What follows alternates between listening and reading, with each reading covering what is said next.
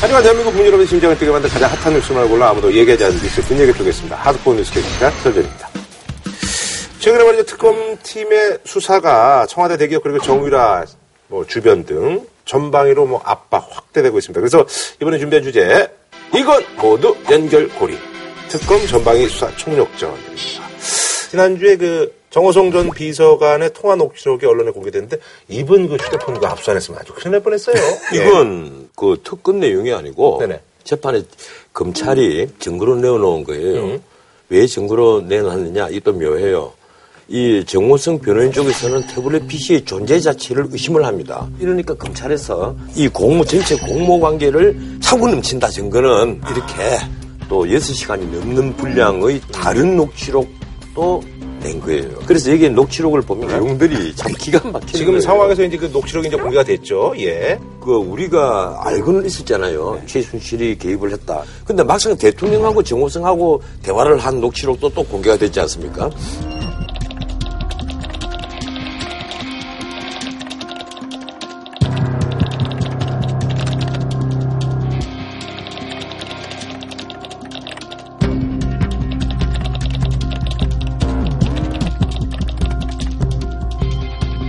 이걸 보면 대통령이 국어 공부를 하신 분이냐 아니면 어디 다른 나라 사시다가 우리나라 와서 갑자기 대통령이 되신 게 아닌가 할 정도로 의위 능력에 심각한 부분이 드는 게 사실입니다. 아니, 그런데 그거는 좀- 뭐 다만 봐도 다 알고, 뭐, 신년 기자간담회에서도 다 나타났던 거잖아요. 비서관 회의를 하거나 혹은 간담회를 하거나 혹은 뭐 담화문을 발표할 때는 보고 다 읽으시니까 편한 내가 이러려고 대통령이 대통령이 되었나 생각하니 자괴감이 들어 예, 괴롭기만 합니다. 뭐 이런 얘기 같은 것은 그래도 말은 성립이 되잖아요. 이해가 되고. 그런데 이 정호성과의 대화를 보면 뭐 석기 시대가 끝나고 청동기 시대까지는 나는 조금은 이해를 했어요. 예, 한 예. 부분에.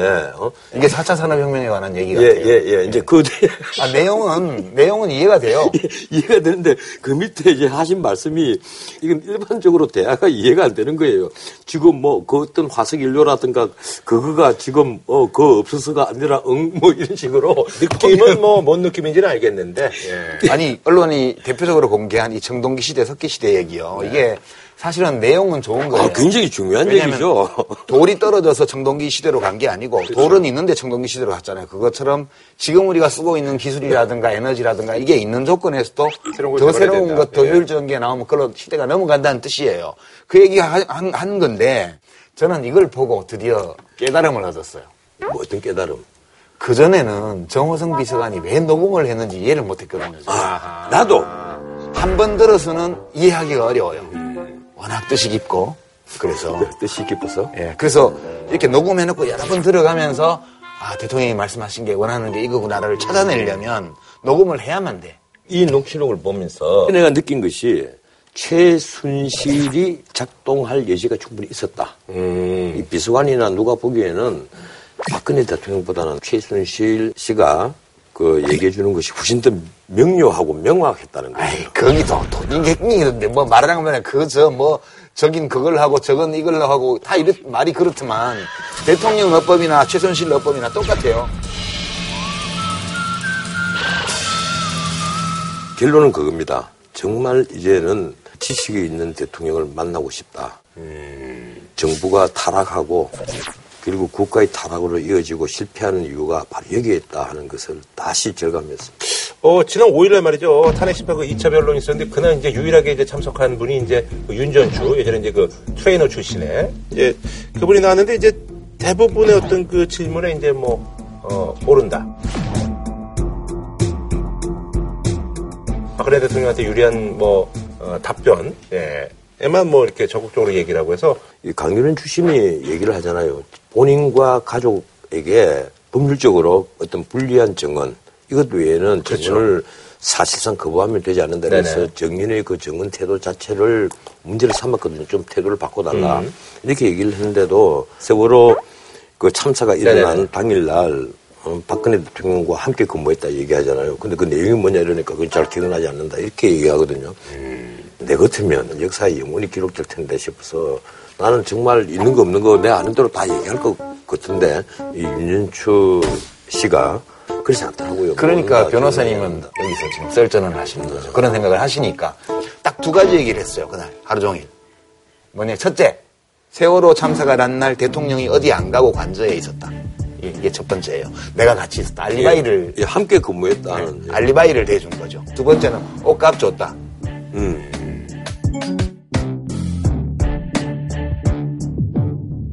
지금 이제 옷값이 고용태가 이제 그, 예, 그 의상실에서 만들어 가지고 대통령한테 뭐 100불, 200불이 들어갔는데 옷값 누가 냈냐 이렇게 되니까 고영태 씨 정언으로는 최순실 씨가 지갑에서 꺼내서 옷을, 옷을 줬다는 거 아니에요. 그럼 이게 잘못하면 최순실이 뇌물을 준 걸 수도 있고 뭐 이렇게 되니까 무슨 노란 봉투에 뭘 넣어가지고 뭐 했는데 돈 같았다. 이게 옷값 줬다. 그 두 가지 얘기 말고는 아무 탄게 없어요. 나와가지고. 그런데 옷값 의상비 같은 문제는 네. 그 예산이 이미 청와대 책정이 돼가 있습니다. 가령 그걸 박근혜 대통령이 개인적으로 부담을 해야 되는 돈 같으면 뇌물이 될 수가 있어요. 그런데 예산으로 자- 항목으로 잡혀 있고 그 안에서 의상비라든가 뭐 미용비라든가 이런 게 지출이 된다면 최순실이가 부담을 하고 옷을 갖다 준 것이 과연 뇌물이 될까 하는 문제는요. 그것도 법정에서 다투어 줘봐야 될 그랬으면 문제는 맞아요. 지출 기록이 거기 남아 있겠죠. 정상적으로 지출 기록. 그리고 청와대에서는 이미 얘기를 했어요. 이건 그 정상적으로 다 지출이 됐다 얘기를 했는데 그걸 윤전추가 증언을 한 거죠. 아니 대통령이 옷값을 내가, 봉투에 넣어서 예, 직접 줘요? 그 돈을 돈을 받았다 하는 업무 건데. 추진비에 들어있는 그 현금을 말도 안 되는 소리 하고 있어 정말. 이, 대통령 아닌데 일개 장관도 현금으로 쓸 수 있는 일부 돈이 있어요. 장관도 부처마다 약간씩 다른데 그 현금을 장관이 만지는 줄 아세요? 아니. 장관 절대 못 만져요. 예. 아니, 부속실에서. 다 하는 거죠. 뭔지 몰라도 이 윤전추 행정관이 나와서 한 것은 몽땅 처음부터 끝까지 다 거짓말이에요. 거짓말하러 나온 거예요, 그냥? 거짓말하러 나온 거예요.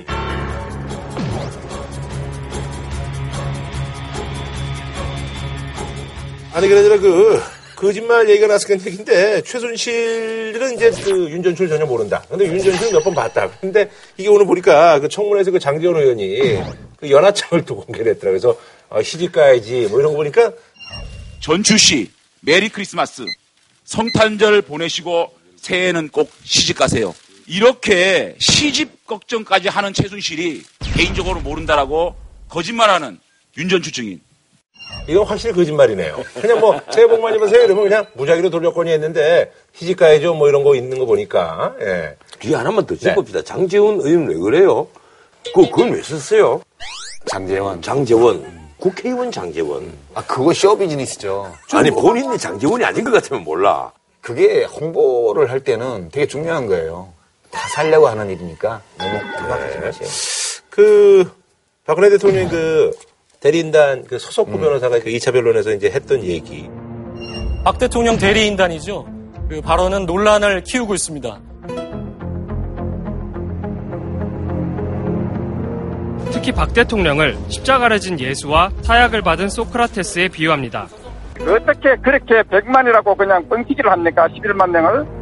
그렇게 언론이 선동을 하고 뭐 이런 얘기들이 어, 많은 그 후폭풍이 좀 있습니다. 아니 예. 이분이 하신 말씀이 이제 언론으로부터 비웃음의 대상이 되어버렸어요. 음. 그런데 이분이 옛날에 부림 사건의 재판장까지 지낸 그러니까요. 분입니다. 예. 일부 무죄를 선고했죠. 예.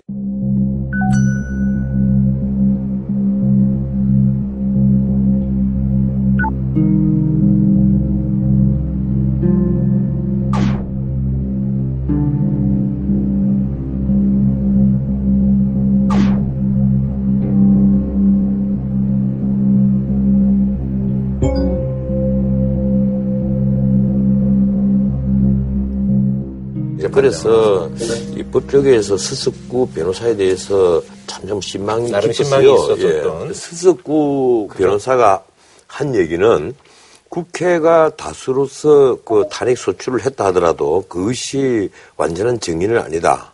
우리가 다수결만 생각하면 정의가 늘 왜곡될 수가 있어요.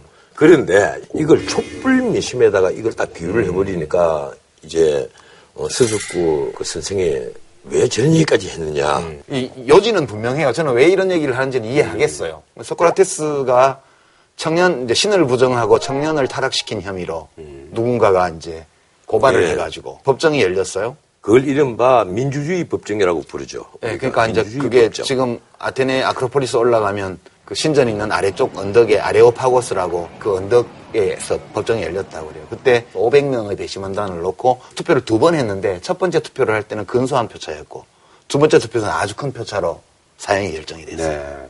그걸 이제 한 달쯤 후에 사형을 당했는데 결국은 이 직접 민주주의 혹은 민중의 뜻 또는 백성의 뜻이 곧바로 표출되는 어떤 의사결정 이런 것이 옳을 수도 있지만 옳지 않은 쪽으로 갈 수도 있다는 위험을 경고하는 사례로 우리가 흔히 쓰는 거예요. 예. 민주주의가 가질 수 있는 결함을 얘기를 할 때.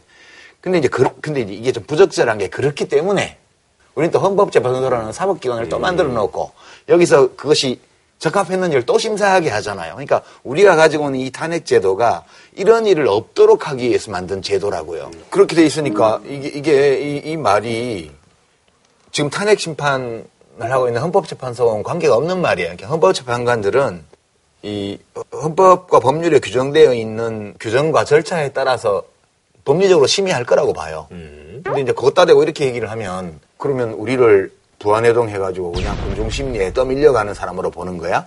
아니 이제 이렇게 오히려 반감을 초래할 아니, 크죠. 변호사가 한 얘기는 촛불 민심 앞에서 그것을 처음에 주체를 하고 주도한 이 민중 총굴기 본부입니까? 거기는 국민행동, 예, 쉽게 말하면. 민주노총이 네. 중심이고 이 스스쿠 변호사의 말입니다. 민주노총이 중심이고 거기 이제 시민들이 그 촛불 들고 나온 것은 예, 정말 그 박 대통령을 탄핵하기 위해서 나온 사람도 많지만 그냥 구경 온 사람들도 많고 뭐 이제 이런 이런 말씀인 것 같아요. 거기다가 또 민중 가요를 만든 윤민석이라는 사람은 김일성을 찬양했던 사람으로 이미 네 번이나 감옥에 갔다 온 사람 아니냐. 네. 그래서 과연 촛불 민심에 나온 사람들이 윤민석이라는 사람을 제대로 알았다면 그 노래를 따라 불렀겠느냐 아마 이런 취지인 것 같아요. 근데 이것도 윤민석 씨가 예. 국가보안법 위반으로 재판에 간 적은 있지만 무슨 김일성 찬양 노래를 만들었다는 거는 이 서석구 변호사의 주장이에요. 서석구 변호사의 이 논리가 탄핵 소추를 당하고 있는 대통령을 대리해서 이 논리를 펴서 대통령에게 유리할까? 그런 점을 기준으로 놓고 보면 별로 그렇지 그런 것 같지 아니 않다는 근데 이건. 이건 있을 거예요. 이 서수구 변호사가 이런 말씀을 함으로 해서 박근혜 대통령을 지지를 하든 안 하든 탄핵에 반대하는 사람을 결집시키는 효과는 있었어요. 그래서 지금 이 박근혜 대통령을 구제하기 위해서 나온 분들도 있고 또 하나는 박근혜는 잘못했지만 굳이 탄핵까지 가, 가야 되느냐 해서 나오는 분들도 있을 거예요. 그래서 지금 촛불 시위 반대편에 이제 태극기 시위가 지금 벌어지지 않고 있습니까?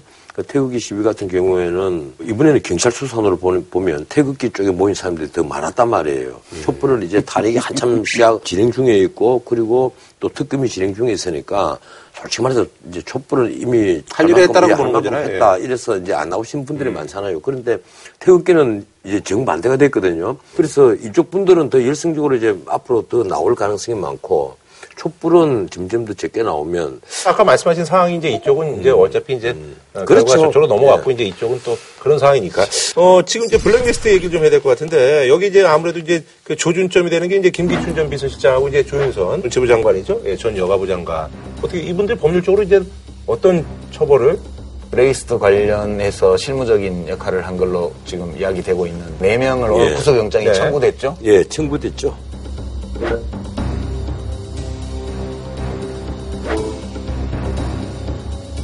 문제는 이제 김기춘 실장이 지시했는지 이분 앞으로 밝혀져야 될 부분이지만 박근혜 대통령의 예. 지시 여부는 아직까지는 예, 뭐 김기춘 씨가 비서실장을 할 때 이분이 실제적으로 그 대통령 역할을 나는 한 것이 아니냐 이런 그렇죠. 생각합니다. 예. 김영한 회고록을 보면 세부적인 지시상을 보면 아마 대통령이 하명을 받아서 지시했다기보다는 예, 알아서. 예, 그장 이래갖고 동그라미 딱 치고 지시한 내용들이 다 적혀가 있단 말이에요. 그런 걸로 봐서 이 김기춘 씨가 블랙리스트에서 아직 나가기는? 예. 좀 어려울 것 같아요. 그리고 조윤선 씨인데 근데 조윤선 씨 예. 그때 어떤 정무수석을 했단 아, 말이에요. 정무수석을 했고 여러 사람들이 증언을 보면 교문 수석실에서 기초적인 사람들이 취합이 되고 또 국정원에서 일부 받고. 예, 그 협조가 됐다는 거 아니에요. 받고 그것이 정무 수석실에서 어, 편집이 되었거나 이렇게 해서 다시 교문 수석실로 가서 그것이 또 문체부 과장에게로 가서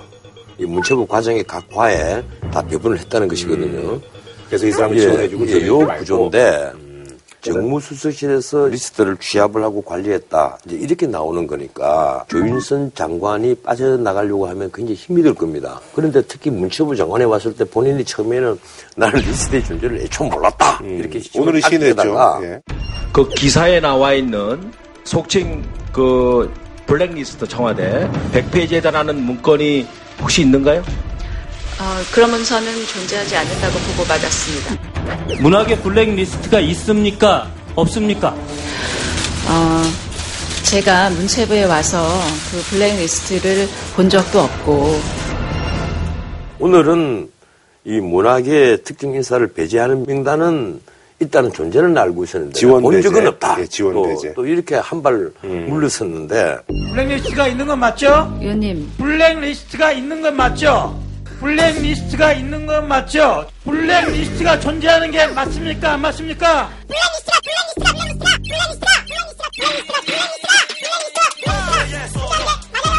다시 물어볼게요. 블랙리스트가 존재한다, 안 한다? no? 어느 게 맞아요? 존재한다, 존재하지 않는다?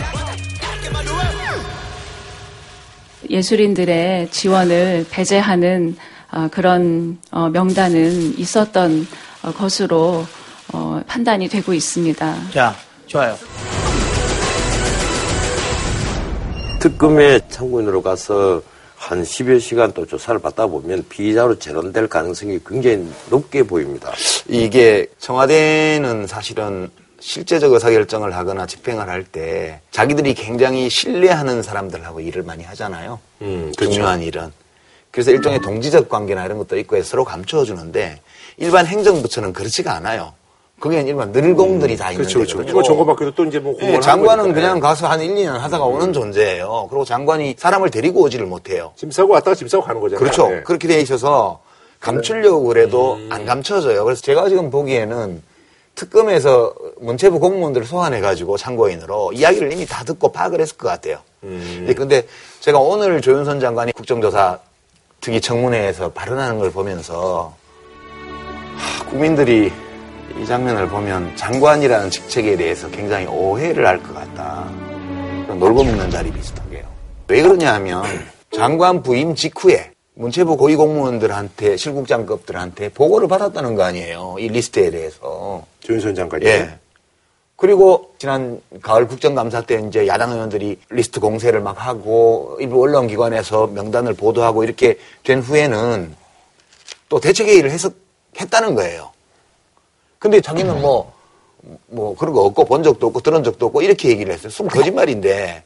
자, 국정감사 때부터 그러면 이제 블랙리스트 얘기가 나왔, 나왔으면 장관이라면 마땅히 직원들 부처를 털털 털어서라도 그 내부를 지금 확인해 보셨어야 마땅한 직무 수행 아닙니까? 예, 의원님. 그게 그게 정당한 직무 수행이라고 보여요. 장관으로서. 그렇다면 내가 장관이라면 당연히 부처에 들어와서 불같이 화를 내면서 이런 불법적인 블- 블랙리스트가 도대체 어디에 있느냐? 또 어떻게 되고 있느냐? 어느 부서에서 관장을 하느냐? 누가 하느냐? 이게 일일이 확인을 해봤을 것 같아요. 자, 조윤선 증인. 그런 확인 절차를 언제 어떻게 하셨습니까? 의원님, 블랙리스트는 제가 정말 작성에 관여한 적도 없고 아니, 증인이 작성에 관여한 게 아니고 국정감사 이후에 문제가 됐다면 그걸 언제부터 확인을 했냐고요? 언제 어떻게 확인을 했냐고요? 제 책임 제가 작성에 책임이 없었기 때문에 제가 증인한테 작성의 책임을 묻는 게 없습니다. 작성을 묻는 것이 아니고 블랙리스트의 존재를 어떻게 파악을 하고 어느 시점에 직원들을 상대로 물어봤냐고요. 계속 하시- 하시지 말고 아닙니다. 물어보는 내용만 답변을. 해보세요.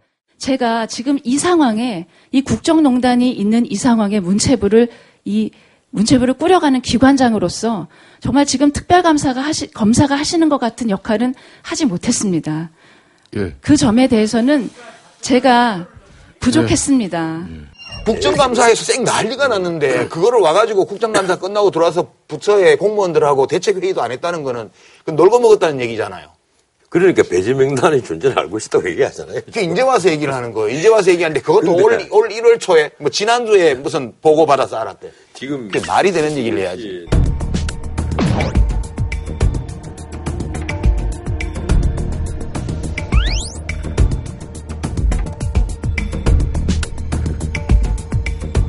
나는 이 블랙리스트 문제보다 나 더 심각한 문제를 이 블랙리스트 문제보다 나 더 심각한 문제를 이번에 그 송수건 문체부 1차관 승진을 예. 유동훈 2차관이 조인선 장관에게 아는 게 너무 많아. 등을 돌릴 염려가 있으니까 이 사람 승진시켜야 된다.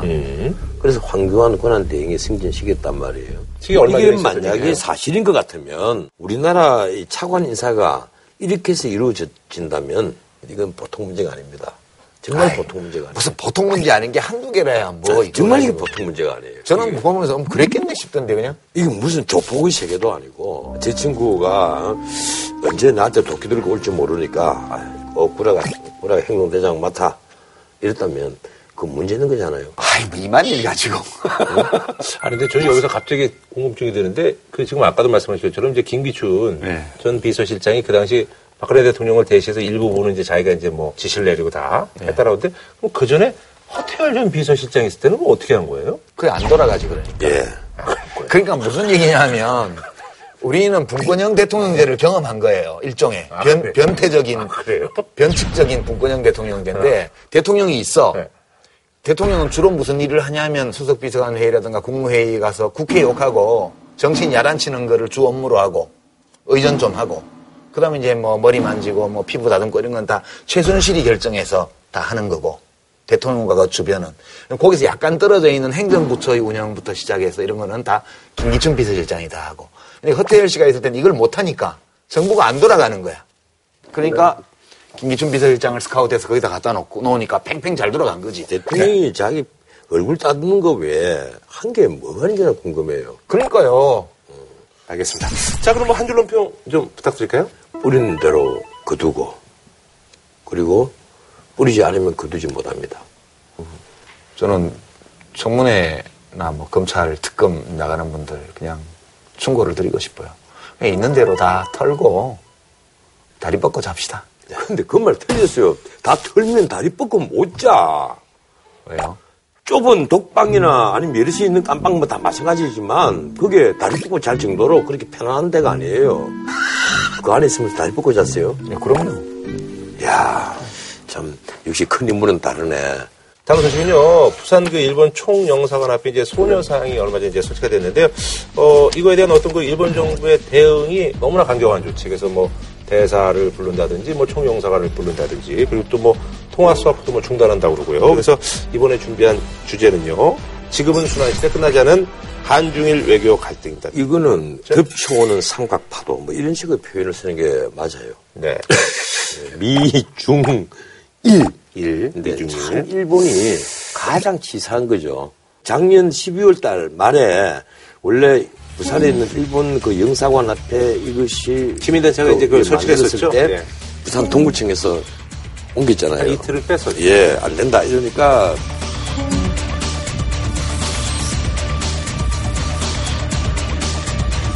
근데 이제 바로 대응을 하라고 한 일주일 정도 있다가 장하게 얘들이 작전을 핀 거예요. 예. 묘한 분위기가 그럽니다. 한국은 어차피 통치권 부재다. 있어봤자 황교안 권한대행 체제고 그리고 한국은 지금 조기 대선을 두고 정치권에서도 이 문제 크게 신경을 쓰지 못한다. 차기 정권이 누가 들어서든 간에 2015년 12월 28일에 한 위안부 협상 재입상 소리는 못 나오도록 막아야 된다. 그런 조금 조금씩 예, 나오니까. 차지의 네. 손해상 문제도 막아야 된다. 근데 한국이 가장 아쉬워하는 부분이 뭐냐? 딱 찾으니까 바로 경제 문제란 말이에요. 이 통화수합부 문제는요, 우리가 2001년 7월 달부터 그 일본과 통화수합부를 했는데, 한때는 700억 달러까지 일본과 우리 사이에 통화수합부를 했습니다. 2011년도에요. 그리고 나서 MB 네, 대통령이 독도를 딱 방문하고 보니까, 일본이 그때부터 경제 문제에 대해서 건드리면서 2014년에 한일 그 통화수합부 자체를 종료를 시켜버립니다. 이 마지막 이 570억 달러 자체를 연장을 안 해요. 그래서 종료가 딱 됐어요. 그러니까 자기들로서 한국 정부를 움직일 수 있는 지렛대 이런 거를 이- 이- 이걸로 찾은 거예요. 경제적인 걸로. 핵심은 이제 통화수합부네요. 예. 예. 그런데 우리가 외화는 지금 3,700억 달러가 우리나라가 갖고 있습니다. 꽤 넉넉히 있다고 아, 그러던데요. 능력이 예. 있죠. 있는데 유일을 장관이 딱 생각해 보니까 이 위험하단 말이에요. 왜 위험한지 아십니까? 작년 연말에 이 미국이 금리를 인상할 것이고 그리고 올해 금리가 세 분이 예정이 되어 갔습니다. 그러면 우리나라에서 달러가 빠져나갑니다. 거기다가 우리가 달러를 만들어내는 이게 관 자체가 자꾸 좁아진단 말이에요. 철강, 조선, 해운 다 무너졌잖아요. 지금 자동차가 위험하죠. 거기다가 ICT조차도 전망이 굉장히 어둡습니다. 이러니까 만약에 지금 외환 위기가 오면 한국은 정말 수렁에 빠져듭니다. 이러니까 유일호 장관이 겁이 나니까 한일 통화 사업을 다시 재개 요청을 합니다. 일본에. 일본에서 오케이 하고 하는데 어떤 얘기가 나왔는가 하면 우리가 한일 통화 사업 한다고 해서 우리에게 생긴 이익이 뭐냐. 차지에 소녀장 자꾸 지르는데 저거라도 확실히 없애도록 어? 조건을 하나 걸겨서 촉구한다. 그래서 촉구한 내용이 이미 보도가 됐어요. 그래서 아베 신조가 부산의 영성환 앞에 소녀상 문제 저걸 갖고 이제 작전을 핀 거예요. 소녀상을 다시 갖다 놓아. 그렇다면 이 통화사업도 중단. 그, 그 다음에 고위급 경제협력 중단. 그리고 대사 소환, 총영사 소환. 이렇게 강공책을 나눈 거예요. 그러니까 뭐 일본 대사나 주- 부산 총영사를 소환하는 거 이런 거는 뭐 자기들끼리 하는 일이니까 네. 별 신경 쓸 거 없고요. 때 되면 또 다시 와요. 그거는 이제 그렇고 문제는 한일 통화 사업 중단하는 거하고 뭐 고위급 경제 협의 하는 거 이런 거 이제 스톱하는 건데 뭐 이것도 그- 그거 없이 또 1년 몇 년 지내왔는데 그러면 이제 한국을 뭘로 보는 거야 도대체? 아니 자기네가 무슨 이 문제에 관해서 정부 당국자끼리 1228 한일 위안부 합의를 했다고 해가지고 온 국민이 이걸 따라주는 나라여야 한다고 생각하는 건가 이 사람들이? 지금 태도가 보면 너네 10억엔 받아놓고 왜 그래? 응? 그래서면 정부가 책임을 지고 못하게 해야지. 이따위 식으로 한국 사회를 보고 있는 거 아니에요. 지기들이 잘못한 게 없으면 왜 돈으로 때워? 더 10억, 10억엔이 뭐 그렇게 큰 돈도 아니지만 잘못한 게 없으면 10억엔도 낼 이유가 없고 10억 원을 냈으면 10억엔을 냈으면 잘못했다는 게 따라와야지. 뭐 이런 경우가 다 있어요. 예. 그런데 방금 말씀하신 게 난 왜 중요하다고 보는가 하면 아베 신조가요. 그 지난번에 위안부 협상이라는 걸 발표를 했을 때 본인이 직접 사죄를 한 게 아닙니다.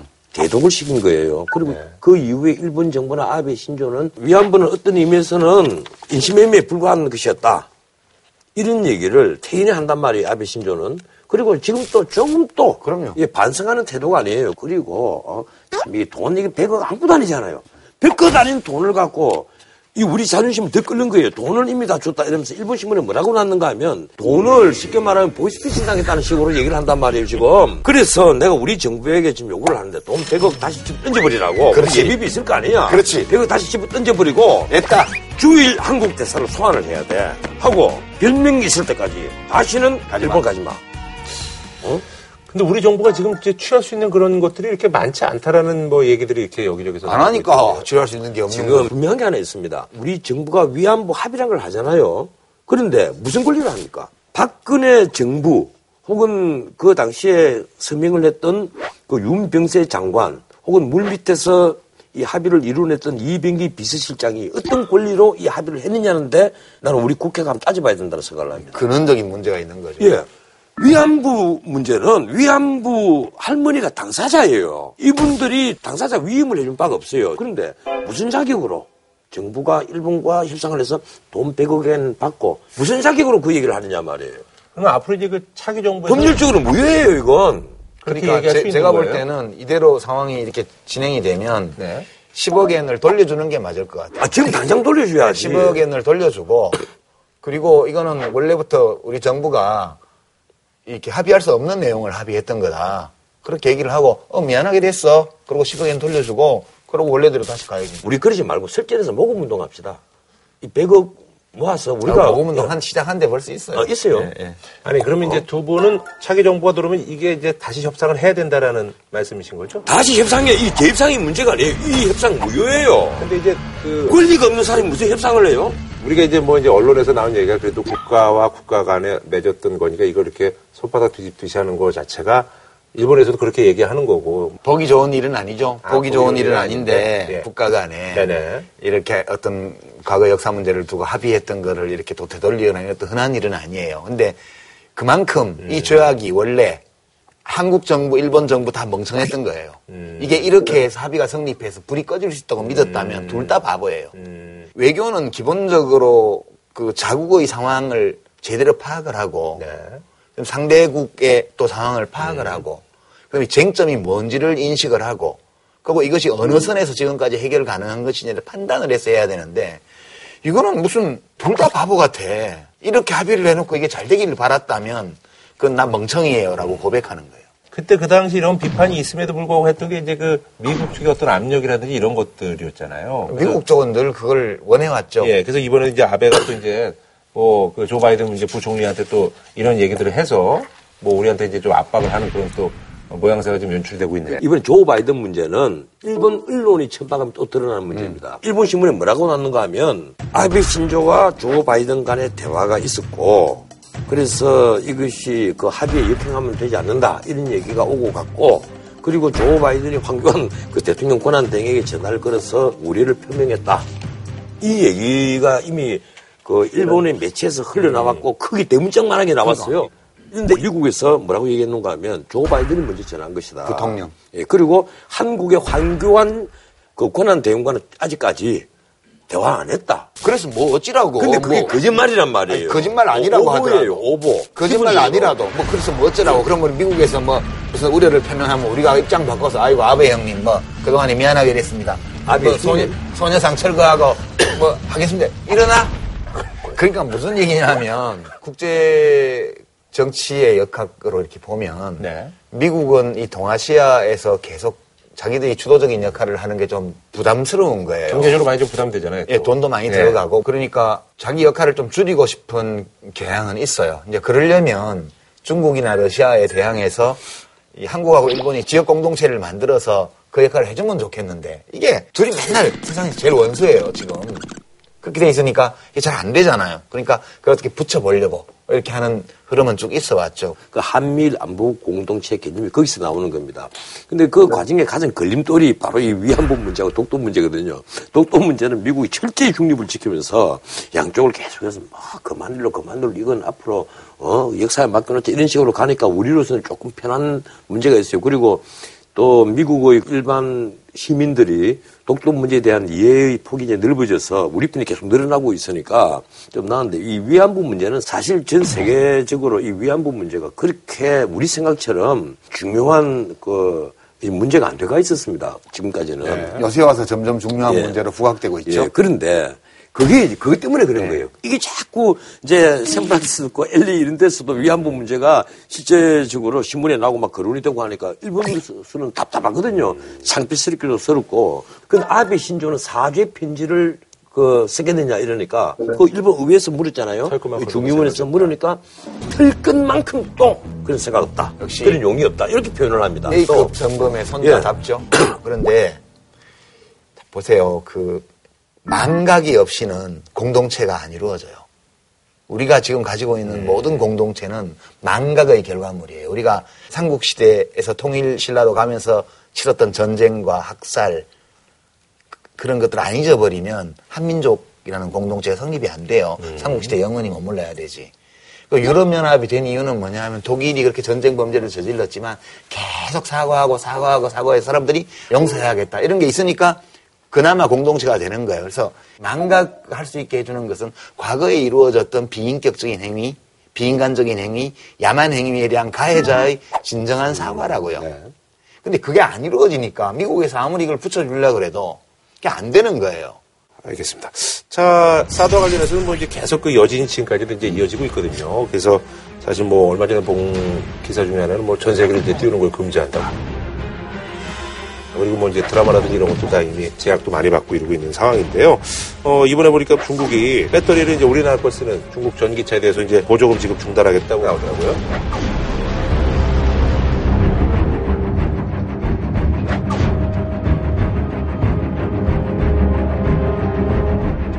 이렇게 경제적으로 이렇게 이제 실력 행사에 지금 나오고 있는 상황이거든요. 근데 역시 이것도 우리가 이제 할 수 있는 것이 그렇게 많지는 않다. 이 시작은 금한령, 그다음 한한령, 그리고 드디어 이제 전세급 비행기 어, 예, 큰것 운항정지. 같아요. 예. 우리나라는 지금 블랙리스트 만들어서 문체부에서 난리가 음. 났잖아요. 중국은 블랙리스트를 만들어도 아무 문제가 없는 나라예요. 확실히, 확실히 만들지. 공산당 일당 독재 국가니까 그렇죠. 예측했던 거죠. 자기들은 데미지를 전혀 안 입는 문화 산업부터 시작해서 네네네. 은밀한 방법으로 해서 산업 전 분야로 확대해 나갈 거라고 예측을 했고 그게 지금 전체를 10단계로 보면 지금 한 2단계 아, 내지 2단계. 3단계까지 지금 오는 게 아니냐 이렇게 봐요. 어, 그 상황에 지금 송영길 의원을 필두로 해서 이제 중국에 이제 갔는데 이걸 두고도 각 당의 얘기들은 당연히 다를 수밖에 없죠. 작년에도 초선 의원들이 여섯 명이 네, 갔잖아요. 그때도 한번 갔다 왔었죠. 그때는 이제 그 민간 예. 베이스와의 좌담회를 하고 그래서 거기 교수들 왔는데 만나고 그랬죠? 예. 그런데 이번에는 왕위가 사실 김장수 대사도 안 만나줬답니다.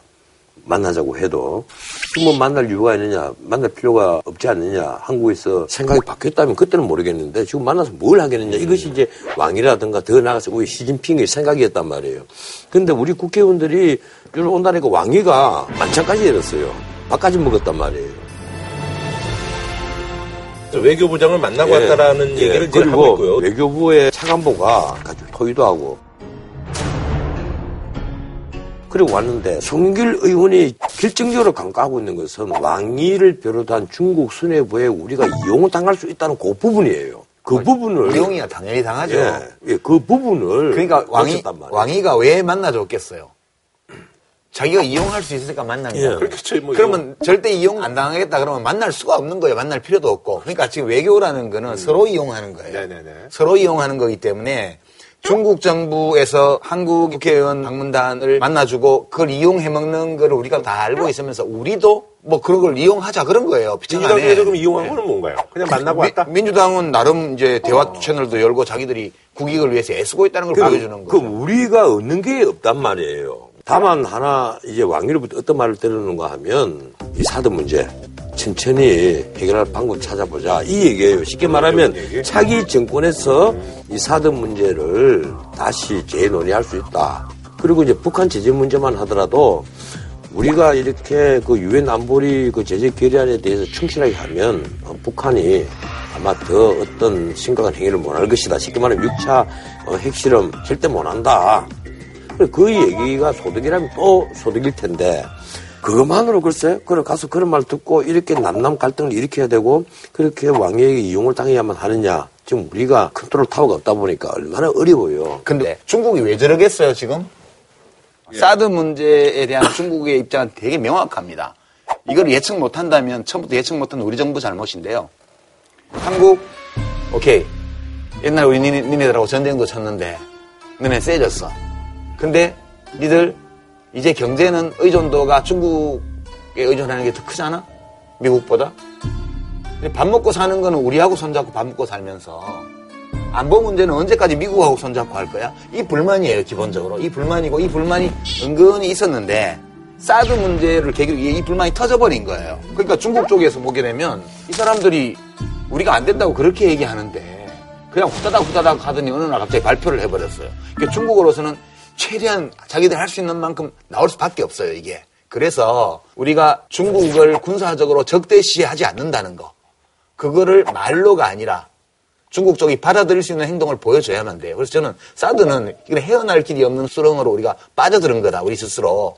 그렇게 봐요. 나는, 예, 관계에서만 아, 나는 생각이 조금 다릅니다. 전혀 그 말씀 일리 없다는 건 아니에요. 그런데 일본 같은 경우에는 이미 SM3 미사일을 갖추고 있고 1000km로 물론 제한을 해놨습니다만 언제든지 늘어날 수 있는 레이더망을 7개를 갖고 있습니다. 그런데도 중국이 일본에 대해서는 왜 SM3를 갖다 놨느냐, 왜 사들였느냐, 이 얘기 절대 안 합니다.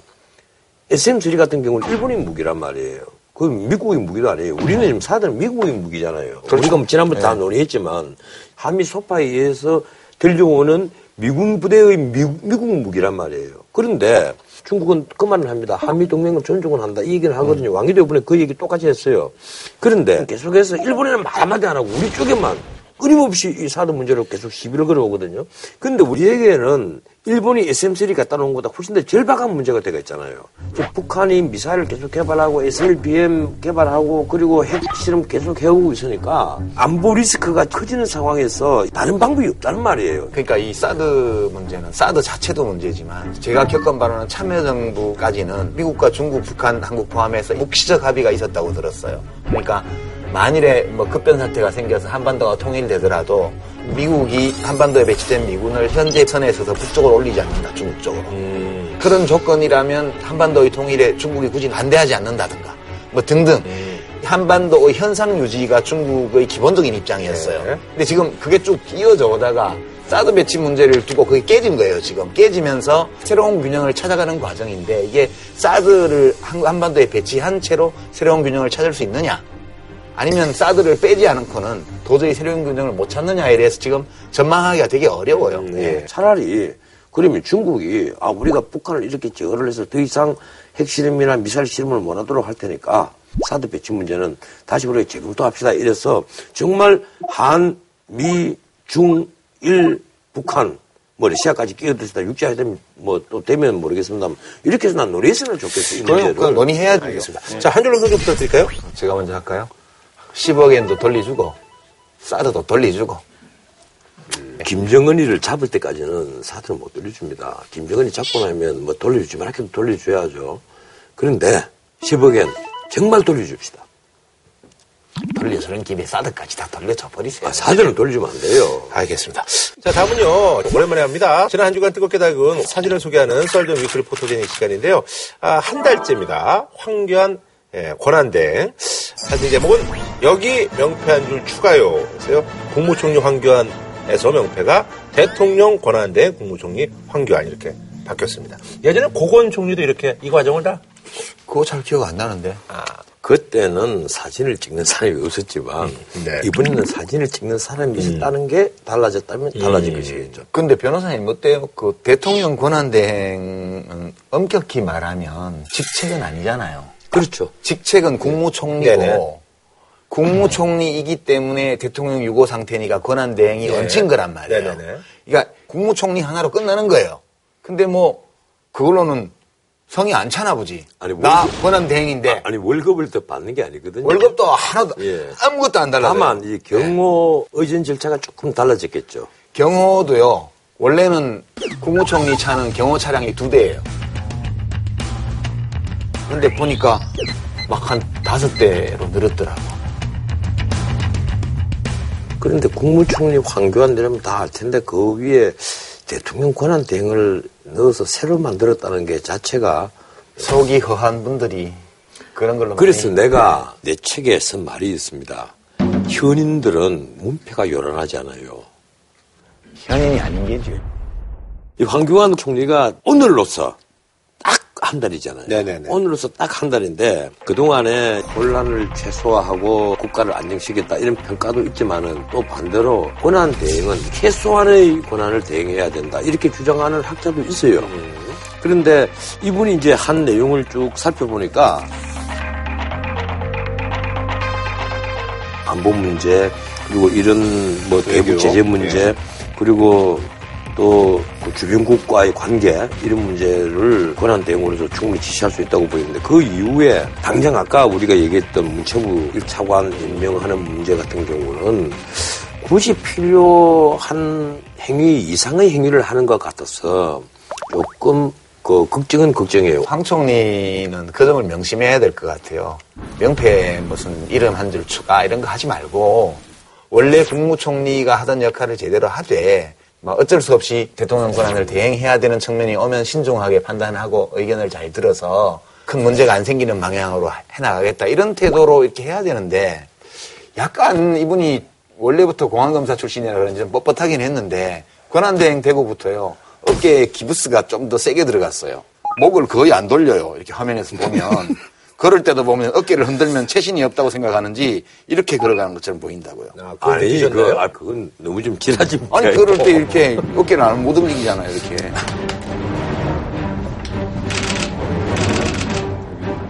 이왕 말 나온 김에 우리나라의 정치적 리더들이 걸음걸이 딱 보면요. 그분이 성향을 다 알 수가 있습니다.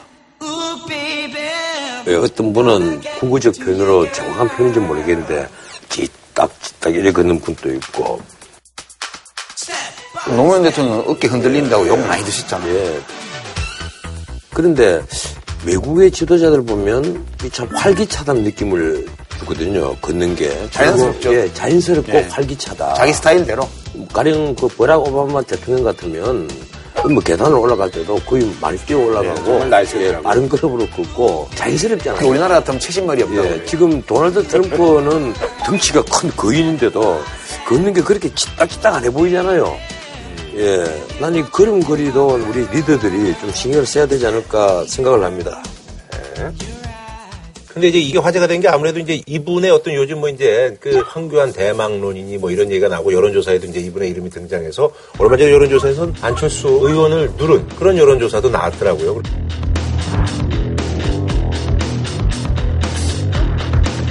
그리고 또 새누당 내에서는 이분을 후보로 내세워야 되는 게 아니냐라는 이런 움직임들도 나오고 있는 상황에서 아마 이런 사진이 네. 그래서 화제가 되고 있는 게 아닌가 하는 생각이 드네요. 지금 황교안 총리는 관심이 엄청나게 늘어났어요. 실제 페이스북 팔로워가 개설 11개월인 작년 6월에 비로소 만 명이 됐습니다. 일국의 국무총리인데도 그만큼 이 팔로워 숫자가 느는 것이 그 내리는데 12월 3일에 이제 관심이 올라가니 2만 명을 돌파를 했어요. 그리고 금년 1월 2일 날 3만 명을 돌파를 했습니다. 점점 속도가 빨라져요.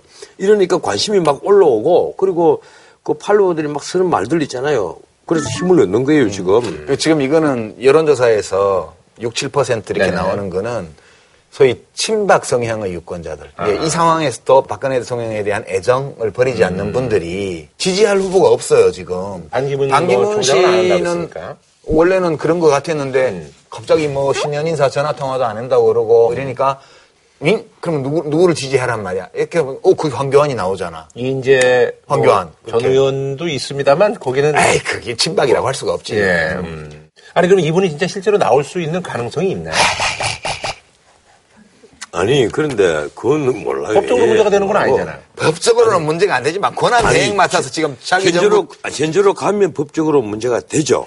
근데 근데 한 달 전에 관두면 된단 네, 말이에요. 그게 이제 묘한 이준영 건데. 관두면 어떻게 되는 거예요? 이분 관두면 어떻게 아, 되는 거예요? 경제부 총리인가가 유일한- 권한 대행을 예, 하게 예, 돼요. 권한, 예, 예, 권한 대행을 어. 해서 선거를 치르게 되겠죠. 한 달 전에. 아니, 뭐 관둬도 아무 일 없어. 아, 근데 지금 아까 친박의 그 대망이라고 얘기했는데 친박의 대망만이 아니에요. 우리나라의 보수 세력들이 보면 지금 희망이 이제 없단 말이에요. 얼마나 없으면 노무현 정부에서 유엔 사무총장으로 내보낸 반기문 전 유엔 사무총장 이분을 이제 보수의 하나의 등대로 생각을 하는데 이분 들어와 봐서 무슨 말 할지를 봐야 됩니다. 그리고 어- 검증을 받아서 어떤 문제가 또 튀어나올지를 봐야 되고 그래서 이제 찾아보는데 혹시 사람 없냐 이러고 보니까 다 얼망졸망하단 말이에요. 그리고 유승민 의원은 옛날부터 정체성에 좀 의심을 받고 있고 김무성 전 대표는 출마폭이 수행해버렸고 그렇죠. 예. 그 남경필 경기도지사 오세훈 전 의원 이런 분들은 다 탈당했잖아요. 예. 예, 친박 비박 다 합쳐서 튀어 오른 사람이 없잖아요. 없으니까 생각해보면 옛날 고문 총리가 권한 때 인기가 팍 올라갔잖아요. 네네네. 마찬가지 현상이 생기는 거예요. 그래서 아 저분이 지금 그래도 제법 묵직하고 어, 나름대로는 전국을 이끌고 있구나. 아 저분이 우리의 보수 세력의 하나의 그 등대가 대항마가 될 되겠구나. 수 있겠다. 아. 이래서 신망이 이제 자꾸 모여드는 거예요. 그건 친박뿐이 아니라고나 봐요. 음. 그런데 만약에 본인이 그런 생각을 하고 있다면 매우 조심을 해야 될 때고 신망을 얻으려면 정의로운 일에 제대로 해야 된다. 나올 가능성은 그 있다라고 보시는 네, 거예요? 있다고 봐요. 어. 저는 나올 생각이 없다고 봐요. 왜냐하면 대통령 선거에 혹시 나갈 수도 있다는 생각을 한다면 지금처럼 할 수가 없어요. 그 명태 이름 안 넣고 몸을 낮추고 글쎄 말이에요. 내 말이 그 말이에요. 그렇게 겸손하게 서신하면 어, 저 사람 그동안에 박근혜 대통령 밑에 있을 때 그냥 의전 총리인 줄 알았는데 국가 운영하는 사람도 괜찮네. 인품도 그렇고 덕성도 있- 있는 것 같고 또 태도도 겸손하고 와 황교안 좋아. 이렇게 만들어야 될 거 아니야 출마하려면. 근데 저렇게 어깨에 기부스를 하고 뻣뻣하게 명함이나 파스타니면 누가 좋아하겠어요? 이 근데 가령 이 지금 대중이 아니, 아니 현준이 들어온 거죠. 명태가 명함이지. 대중이 얼마나 민감한가 하면 이 황교안 총론다에 대해서 교통에 미치는 네, 구로 쪽에 많이 막혔다더라고요. 계속 튀우니까 네. 이게 뭔가 싶어서 나중에 보니까 총리차가 지나갔단 말이에요. 이러니까 당장 이제 삽시간에 SNS 로. 뭐 SNS가 있잖아요. 그 7분간이나 길을 막아놨다. 이게 뭐냐? 그 복잡한 길에. 이게 한두 분이 아닌 것이 이분이 그 우리가 한번 했잖아요. 서울역. 옛날에 서울역에 들어갈 때. 네네, 예. 그 저희가 사진까지 예, 보여드렸어요. 예, 오송역. 예, 7호선까지 들어갔고 오송역에서는 그 버스 대기 장소에 본인 차가 딱 섰단 말이에요. 서서 그러니까 특권의식으로 그리고 강철 같은 무정을 또 한다면 이 구로 노인 종합 복지관입니까? 엘리베이터요? 거기 이제 여직원이 엘리베이터 딱 세우고 노인들은 계단으로 올라가고 엘리베이터가 딱 있었고 동작구의 임대 아파트에서도 주변의 차량을 다 빼라 빼라 총리 온다 이래 된 거란 말이에요. 그게요, 왜 그런 일이 빚어지냐 하면, 총리실도 청와대하고 구조가 비슷해요. 수석 비서관들이 쪽 있어요, 수석 비서관들이. 이 사람들이 윗사람 심기를 살피거든. 이거 황교안 총리가 평소에 그런 의전을 좋아하는 사람이기 때문에 음. 실무자들이 그런 식으로 의전을 하는 거예요. 그 짐작하는 겁니까? 그 확인한 사항입니까? 그, 그, 그 경험칙상 그렇다고 보면 돼요. 예, 한 줄로 평좀 부탁드리겠습니다. 내가 먼저 할까요? 네네. 의전으로 카리스마가 생기는 것은 아닙니다. 네. 모자가 너무 크면요 앞이 안 보여요. 예, 알겠습니다. 자, 다음은요. 지난번에 이제 그 지지율 순으로 해서 이제 네 분 했는데 나머지 분들도 있거든요. 또 그분들이 또 지지율이 언제 또 상승할지도 모르는 그런 상황이기 때문에 꺼진 분들 이제 다시 보자라는 뭐 그런 얘기처럼 저희가 이제 나머지 분들 지지율은 조금 낮지만 네, 그래도 어, 아주 큰 뜻으로 또 움직이고 있는 분들을 저희가 행보를 한번 짚어보도록 하겠습니다. 2017년 대권 잠룡 분석 그자가 알고 싶다 2탄입니다.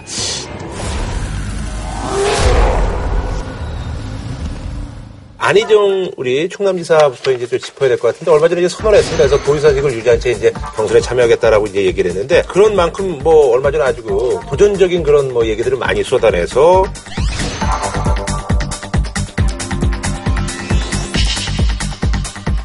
근데 본인이 손학규 전 대표 보고 물러나라 이렇게 할 처지는 아닌 것처럼 보여요. 왜 그런가 하면 정치를 하지 마라. 아니 예. 그런 식으로 하면 이 노무현 대통령 돌아가시기 전만 하더라도 본인이 뭐라고 얘기했습니까? 나는 폐족이다 이 얘기를 했단 말이에요.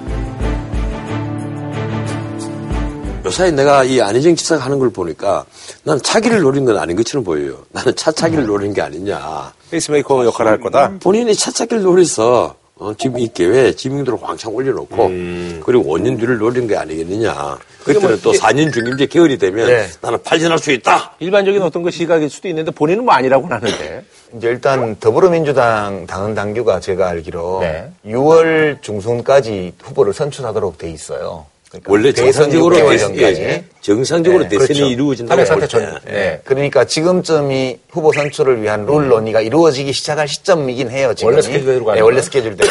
탄핵이 안 일어났다면, 근데 지금 예. 헌법재판소의 탄핵 심판 결정이 언제 내려질지 모르는 네. 상황인데 만약 기각이 되게 되면 지금 준비했다가 여름 휴가철 다가왔을 때 경선을 음. 하면 되는 거고 탄핵이 인용이 네, 돼버리면 한 달 안에 되게 후보를 뽑아야 되니까요. 네네. 그러다 보니까 모두가 다 발걸음이 빨라지는 거고. 자기 얘기들 쏟아내는군요. 예, 지금은 안지사도 마음이 바빠요. 음. 그래서 그동안에 충청도에서 할아버지 할머니들하고 아주 예의 바르게 이렇게 해가지고 이제 우리 희정이라는 소리 듣고 자 해나왔어요. 근데 이게 중앙정치 무대에서는 뭐야 착하긴 한데 뭐 한 칼이 없잖아. 이제 이런 얘기를 들어서 이재명은 뜨는데 왜 안 떠? 그러니까 어딘가 한 칼을 휘둘러야 되는데 딱 지금 눈에 띈 게 손학규 전 대표가 뭐 제3지대에서 뭐 50명, 100명 국회의원을 모아서 어떻게 한다 이렇게 나오니까 그다가 칼을 한번 휘두른 거예요. 그런 식으로 정치하지 마시오. 원래 좀 이렇게 지지율 낮은 사람이 뜨려면 센 사람을 쳐야 된다. 그러니까 반기문 총장에 대해서도 뭐 이명박 대통령 눈치 보느라고 노무현 대통령 조문도 안 한 사람이 무슨 정치하냐고 정치 키고 끄지 말라고. 그러고 이제 드디어 급기야 문재인 전 대표에 대해서도 이 권력 잡을 생각만 하지 정당을 어떻게 발전시켜야 하느냐에 대한 생각 자체가 없는 거 아니냐. 네네. 이렇게 이제 지금 전선을 예, 예, 거군요. 전선을 확대하는 거예요 지금. 그리고 이거는 흔히 이 대통령 선거가 급박하게 돌아간다고 가정할 경우에 쓸 수 있는 방식이에요. 근데 성공할 이- 수 있을까? 이 그게 일반적인 네. 네. 얘기죠. 예. 지금 헌법재판소가 어떤 결정을 딱 내리려 한다 하더라도 뭔가 혼란이 계속되고 있을 때 헌법재판소가 결정을 하기는 좀 힘들어질 겁니다. 예컨대 여야의 이 여러 잠룡들이 후보가 결정이 되지 않고 정치가 아직 제대로 나와 있지 않고 지금 만약에 우리가 탄핵 결정을 해버리면 앞으로 두 달 뒤에 곧장 대통령 선거가 있을 텐데 그렇죠. 이래서 제대로 다음 리더를 뽑을 수 있겠느냐 이런 이제 의구심을 헌법재판관이 가질 수가 있어요. 그런 그 상황에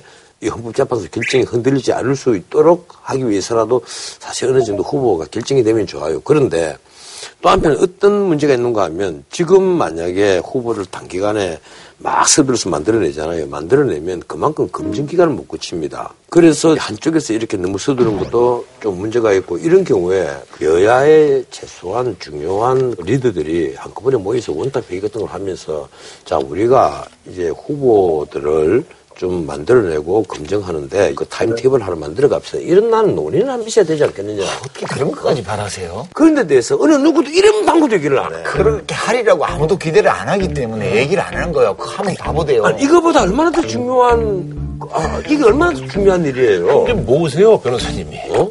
자기 집 사님들이 다 지금 풍비박산인데 우선 모여가지고 뭐 그걸 어떻게 해요?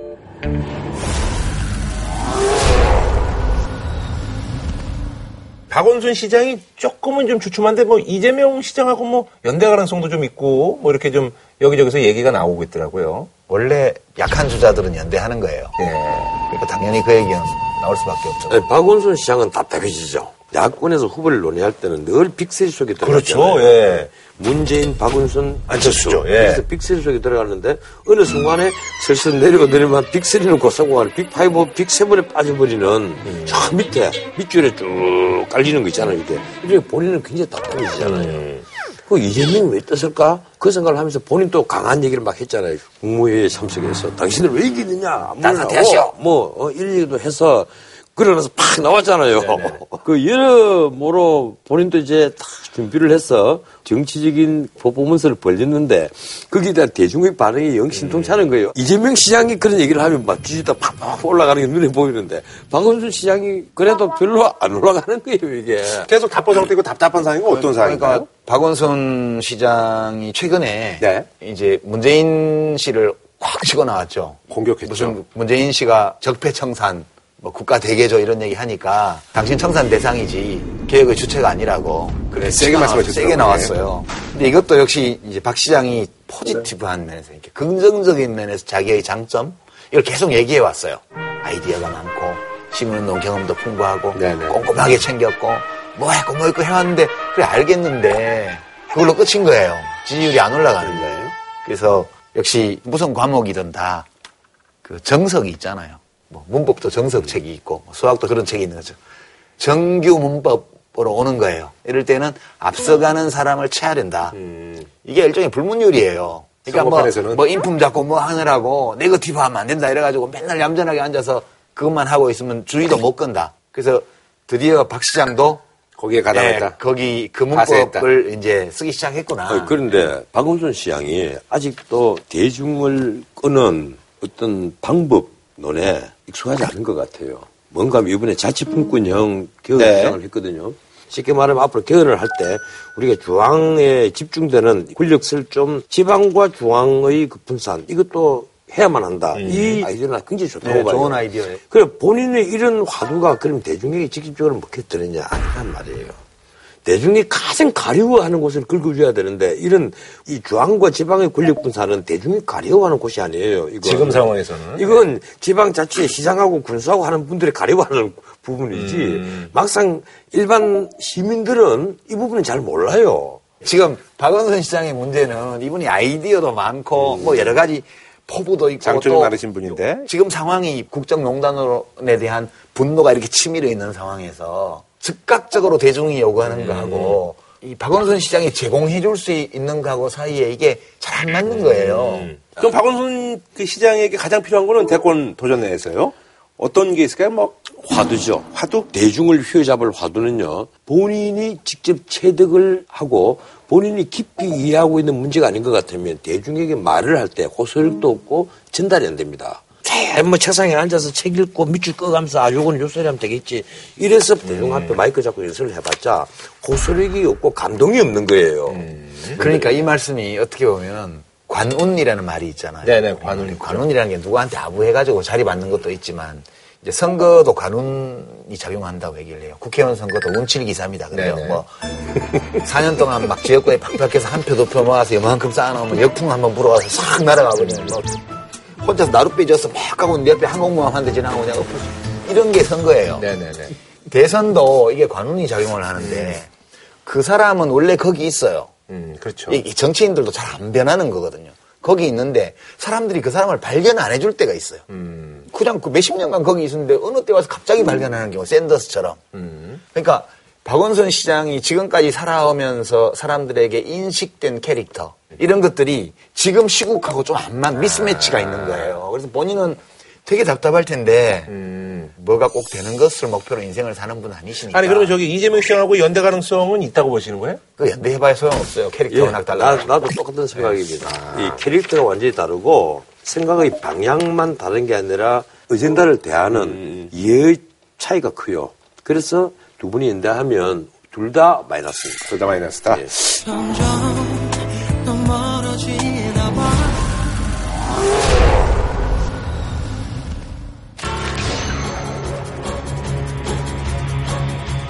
유승민 의원은 역시 마찬가지로 요즘 문재인 전 대표를 비판했는데 이제 지난번 그게 송민순 회고록에 막 논란이 막 이렇게 불거질 쯤 이제 최순실 사태가 시기적으로 또 그렇게 돼서 이것 때문에 묻혔다 해서 이걸 난 좀 따지고 넘어가겠다라고 얘기를 하고 있거든요.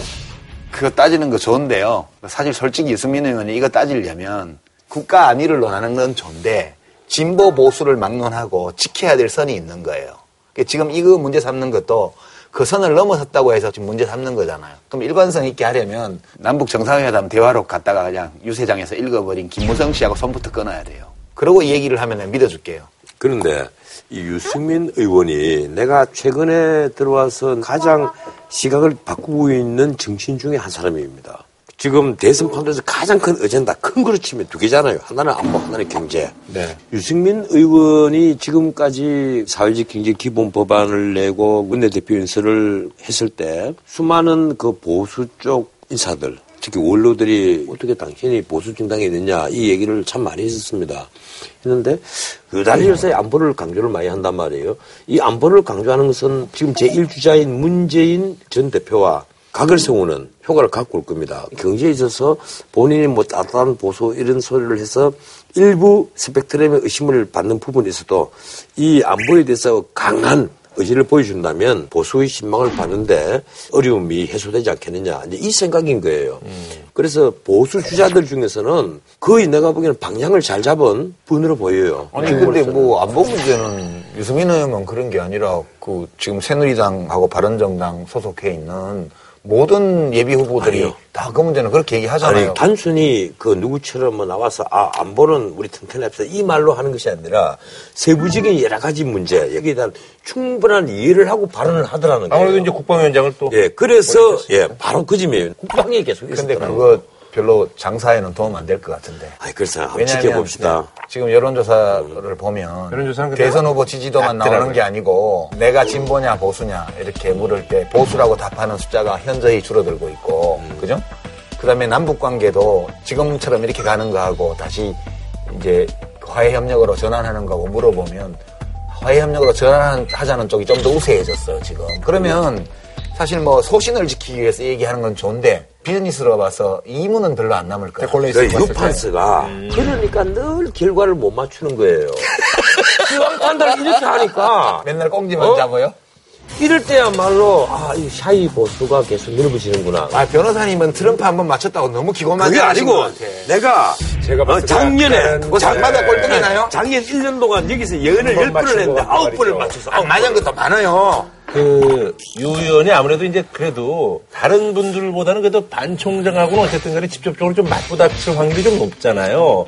뭐 아니, 그렇진 않을 거예요. 뭐 자신이 아, 있으니까. 그렇진 아, 않을? 거예요. 아직까지? 유승민 의원의 그 지지도는 튕겨 오르지 못하고 올망졸망한 그 부분이 그대로 있거든요.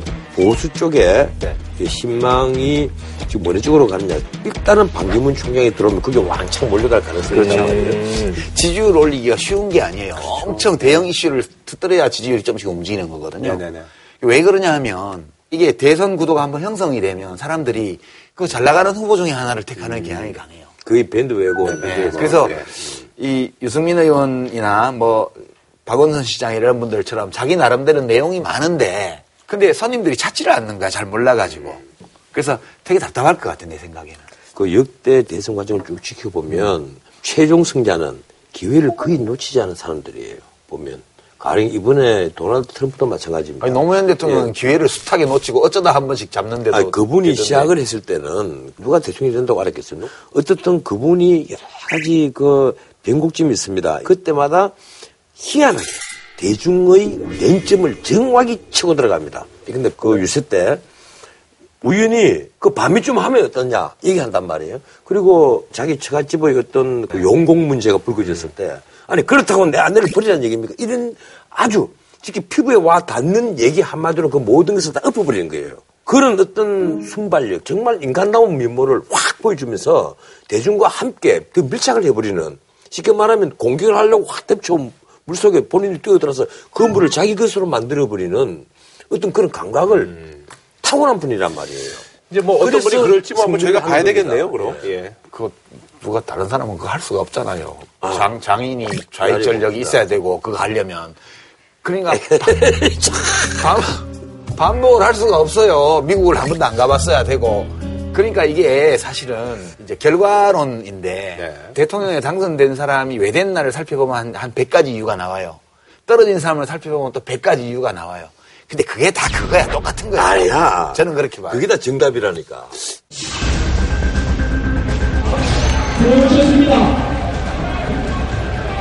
존경하는 국민 여러분, 그간 저는 유엔 사무총장으로서 쌓아온 국제적 경험과 식견을 어떻게 나라를 위해서 활용할 수 있을까 진지하게 성찰하고 고뇌해 왔습니다. 저는 분명히 제 한 몸을 불사를 각오가 돼 있다고 이미 말씀을 드렸고 그 마음에 변함이 없습니다. 정권 교체가 아니라 정치 교체가 이루어져야 될 때라고 생각합니다. 예. 제가 사심 없는 결정을 하겠습니다. 그 결정은 오래 걸리지 않을 겁니다. 그래서 그반 총장 귀국하는 거에 대해서 뭐 짧게라도 한 말씀. 중간 좀. 질문 안 받겠습니다. 나중에 따로 말할 수 있는 기회가 있을 테니까. 나중에도 말 안 할게요.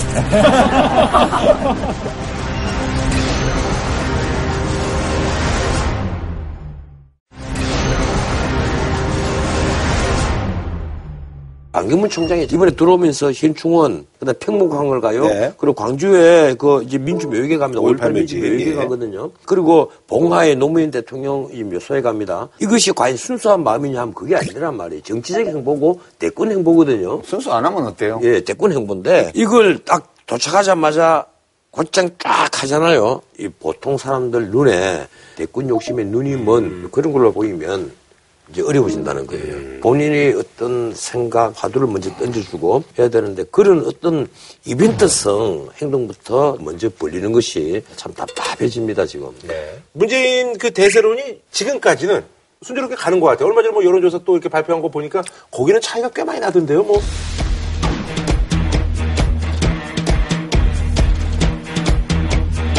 예, 오늘 아침에 또 구슬 만져보고 나왔어요. 네네네. 또 주춤할 겁니다.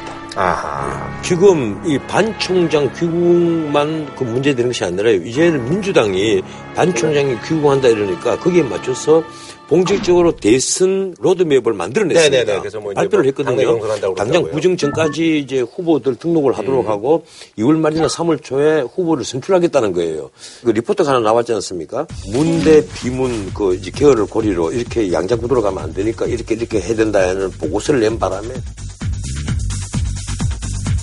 당내에서 시끄러웠죠. 예, 시끄러웠죠. 이게 뭐 특정인을 위한 거냐? 또 이게 패권주의냐? 이래서 김부겸 의원하고 몇 분이 여기에 대해서 그 얘기를 하니까 또 폭격을 했단 말이에요. 문자 메시지로. 그래서 지금 또 논란이 되고 있어요.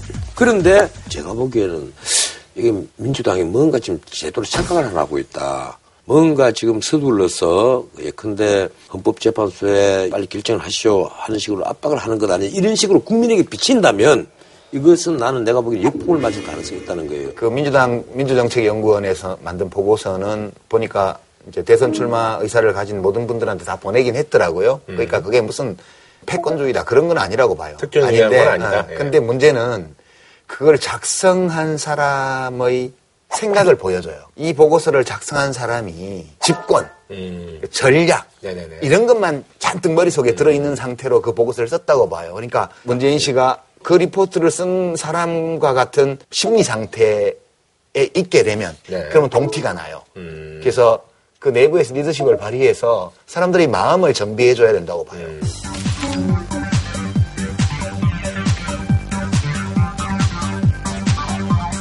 그런 와중에 청와대 검찰 국정원의 어떤 그 대대적인 개혁, 그래서 이런 것들이 계속 이제 하나씩 이제 나오고 있나 봐요. 그래서 이제 뭐 청와대를 뭐 시민들한테 돌려주고 근무지를 이제 뭐 광화문으로 옮기겠다. 아니 그 얘기는 자기 근무 장소를 중앙청 쪽으로 옮기겠다. 뭐 24시간의 모든 대통령 일정을 공개하겠다. 지금 대선 공약들을 계속 네, 쏟아낸다. 계속 공약을 내고 있죠. 내가 보기엔 조금 오버한다고 생각합니다. 가령 근무 장소를 그 옮겨서 쉽게 말하면 관료들 사이에서 근무하겠다 하는. 얘기는 근본적인 원인 중에 하나니까 난 방향은 잘 잡았던 그 생각을 듣고 합니다. 참고하신 거 아니에요, 혹시? 예, 그걸 예컨대 조금 더 생각을 해봐야죠. 대통령의 관제는 그대로 있고 광화문으로 온다면 어, 매일 아, 병원 그거는 때문에 자동으로 네. 관저 문제도 같이 해결을 해야죠. 지금 청와대를 전면적으로 개방하고 역사 공간, 문화 공간으로 만들면 지금 거기부터 시작해서 요즘 많이 뜨는 뭐 서촌, 북촌, 뭐 등등에 이르기 인사동에 이르기까지 이 전체가 역사 문화 공간이 돼요. 이런 것들은 뭐 아주 중요한 공약은 아니지만 그냥 대통령의 권력 행사 방식과 관련해서 의미 있는 공약 정도로 이렇게 봐주면 될 것 같아요. 나는 그런데 생각이 조금 달라요. 네. 청와대 특강 괜찮아요, 나름대로. 그리고 이 경북에 지금 미술관 하고 있는 옛날 보안사 자리부터 그 자리를 나는 행정 타운으로 바꿔야 된다는 생각을 합니다. 대통령과 참모들이 그 공간에서 같이 있고 주변에 전부 다 강력 집단들이 있어야만 비선 실세가 작동할 수 있는 부분이 조금 줄어든다는 거예요. 예, 알겠습니다. 자, 그럼 뭐 한 줄로 평좀 부탁드릴까요? 그 오늘 다루지 않은 분들 걱정하지 마십시오. 지금까지 거론된 분들 중에서 대통령이 나을 거라고 저는 생각하지 않습니다. 야, 이거 맞으면 진짜 대박이야. 이거, 이거 맞으면 진짜 대박이야, 이거는. 그러되면 우리 둘이 저쪽에 가서 어디 문 하나 빌려놓고 우리 세 사람 가자. 점집 차려. 어, 가서 입구에서 돈 받고. 아, 그럼 미리 적어주세요, 누군지. 그게 애매모호하게 얘기하지 마시고. 예. 4월 달에 나타나네. 저, 저는 한줄 평을 유권자들한테 저 말씀드리고 싶은데요.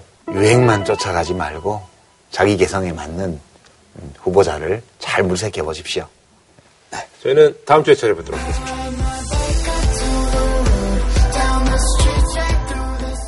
한우 특등심 한 가지만 싸게 파는 명인 등심에서 문화상품권을 치킨과 버거를 한 번에 ICG 치킨 앤 버거에서 백화점 상품권을 드립니다.